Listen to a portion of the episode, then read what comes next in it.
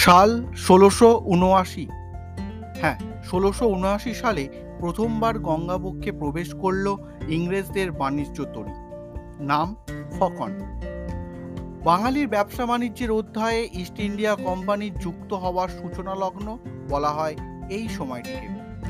তবে গার্ডেন রিচে জাহাজ নোঙর করে হুগলি নগরে পৌঁছে মহা খপরে পড়লেন ক্যাপ্টেন স্ট্যাফোর্ড সাহেব। ভাষার সমস্যা।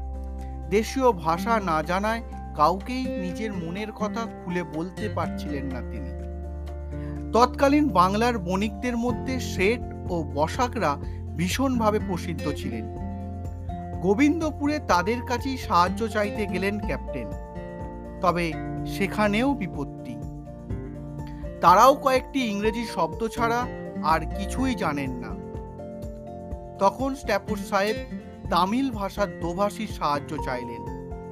কিন্তু বণিক সমাজ সেটাও বুঝতে পারলেন না। তবে ইংরেজ সাহেবদের তো আর খালি হাতে ফেরানো যায় না।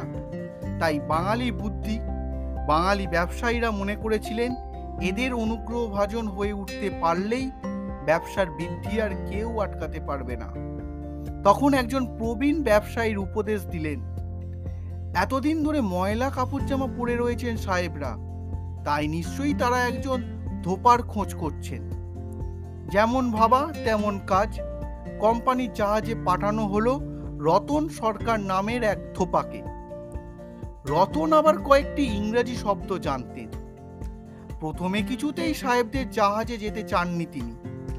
ভেবেছিলেন সেখানে গেলে হয়তো মার খেতে হবে। তবে জাহাজে গিয়ে ভুল ভাঙে। ব্রিটিশদের থেকে পান দামি উপহার ও কয়েকটি স্বর্ণ মুদ্রা।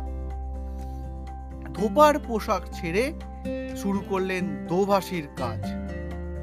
এইভাবে তিনি হয়ে উঠলেন বাংলার প্রথম দোভাষী। তার নামে কলকাতায় এখনও দুটি রাস্তা রয়েছে। আচ্ছা বলতে পারবেন? রোজই কিন্তু যাতায়াত করেন, কিন্তু জানেন না। চলুন, জেনে নিই।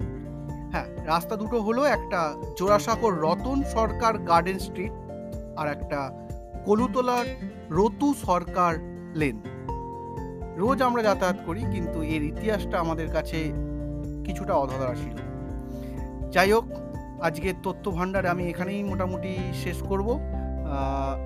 যদি ভালো লাগে, তাহলে অবশ্যই একটি রেটিং দিয়ে আমাকে উৎসাহিত করবেন। আর আপনারাও যদি কিছু জেনে থাকেন তথ্য, তাহলে আমাকে পাঠাতে পারেন। আমি সেখান থেকে কিছুটা গবেষণা করে আবার আপনাদের কাছে তুলে দেবো। এইভাবেই চলুক আপনার আমার সম্পর্ক। ইতি তোমাদের অন্য এখানে আমি, আপনি আর কিছু কথা চলুন সাজিয়ে রেখেছি।